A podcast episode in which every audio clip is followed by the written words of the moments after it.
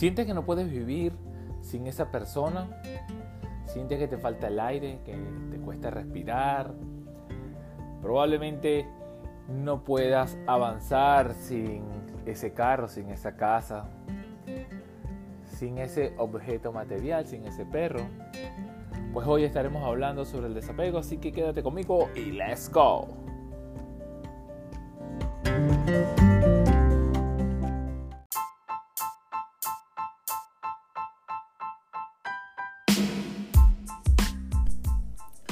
Muy buen día, tengan todos bienvenidos a Empatía que Empodera, el programa, el podcast que tiene como finalidad ayudarte a superar esas creencias limitantes y ayudarte a alcanzar esas metas, esos sueños que has planteado para tu vida.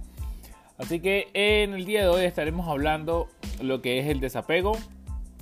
Y primero quisiera ah, comentarles, hablarles que, es el apego, para luego entender qué es el desapego.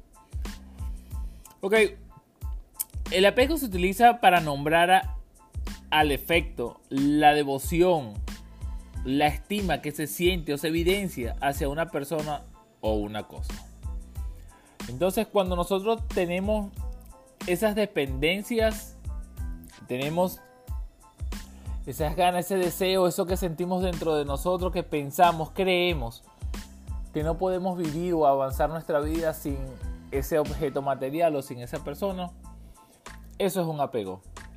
No está mal querer amar, pero eh, de manera mm, consciente, sabiendo que eh, esa persona, si es hacia una persona el apego, pues también tiene una vida, tiene eh, otro núcleo quizás de amigos, familiares, y que no nos pertenece. Y si es de un objeto, pues muchas veces así como nos llegan las cosas, pueden irse y el mundo no se va a acabar si obviamente ya no lo tenemos. Entonces, pues dicho esto, eh, hablamos entonces de lo que es el, desapego.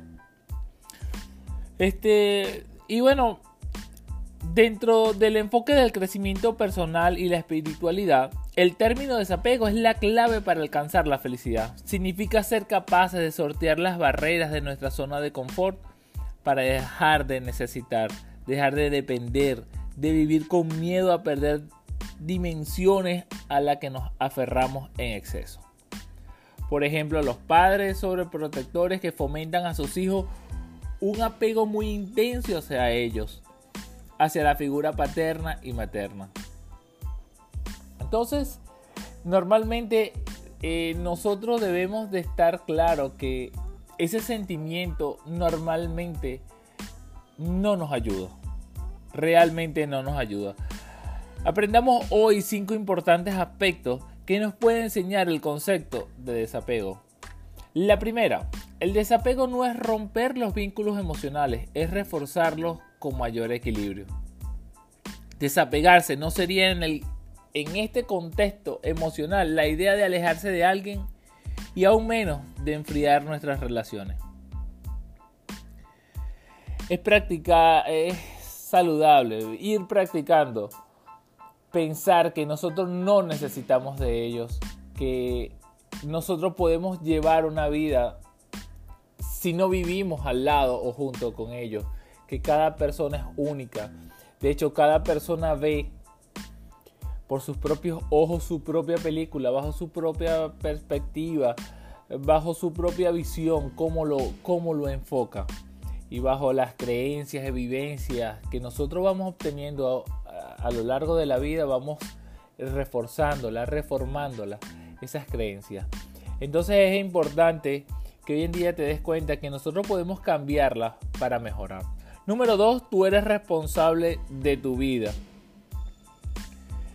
Y pues bueno, tú y solo tú eres responsable de tu propia vida. No eches la culpa a los demás de lo que te ocurre. No sigas aquello de nunca podré ser feliz porque la persona que amo no me quiere o jamás podré cumplir mis sueños porque mi familia dice que no tengo capacidades suficientes. Lamentablemente eso es limitante.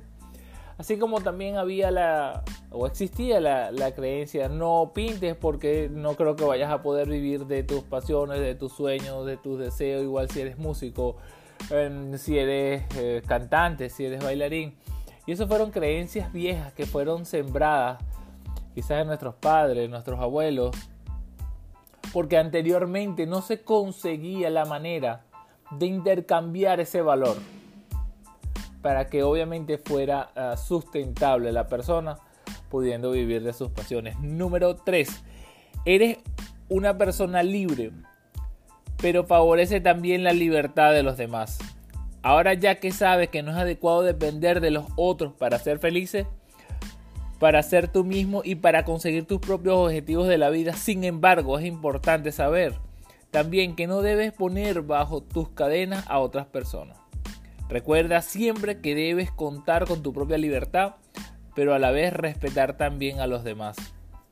Amar a alguien no es controlar o dominar, es querer confiar y al mismo tiempo la confianza está implícita la libertad.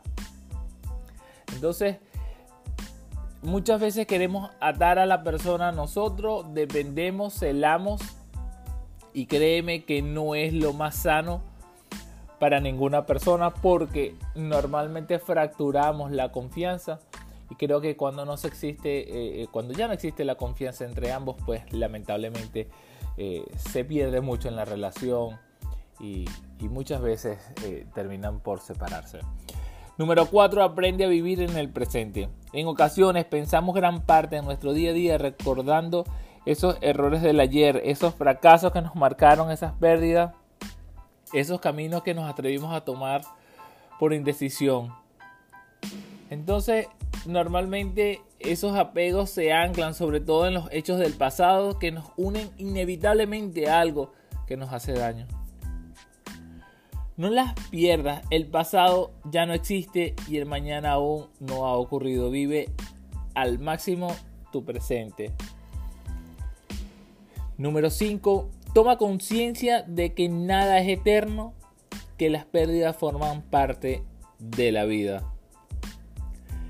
Esto me recuerda a que en ocasiones uno ha perdido a otra persona, ha perdido algunos bienes materiales y que sí, uno también llegó a pensar, mira, si me falta eh, la casa, el hogar, pues mm, me voy a morir, no voy a tener como, como sobrevivir y lo cierto es que el ser humano se va adaptando a los cambios. Y muchas veces como nos vaya viniendo, nosotros vamos tratando de resolver.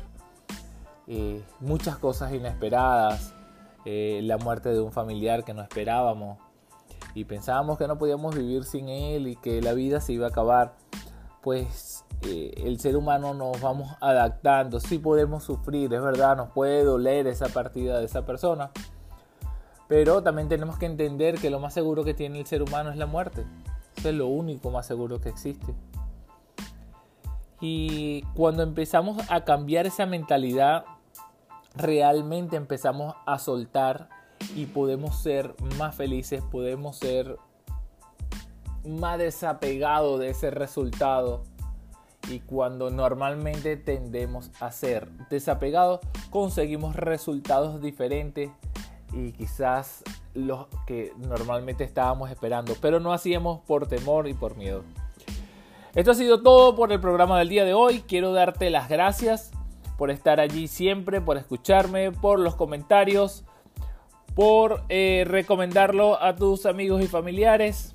Y este programa no fuera nada sin ti, porque sin ti eh, normalmente no sacaría esto porque nadie lo estuviera escuchando. Así que muchísimas gracias.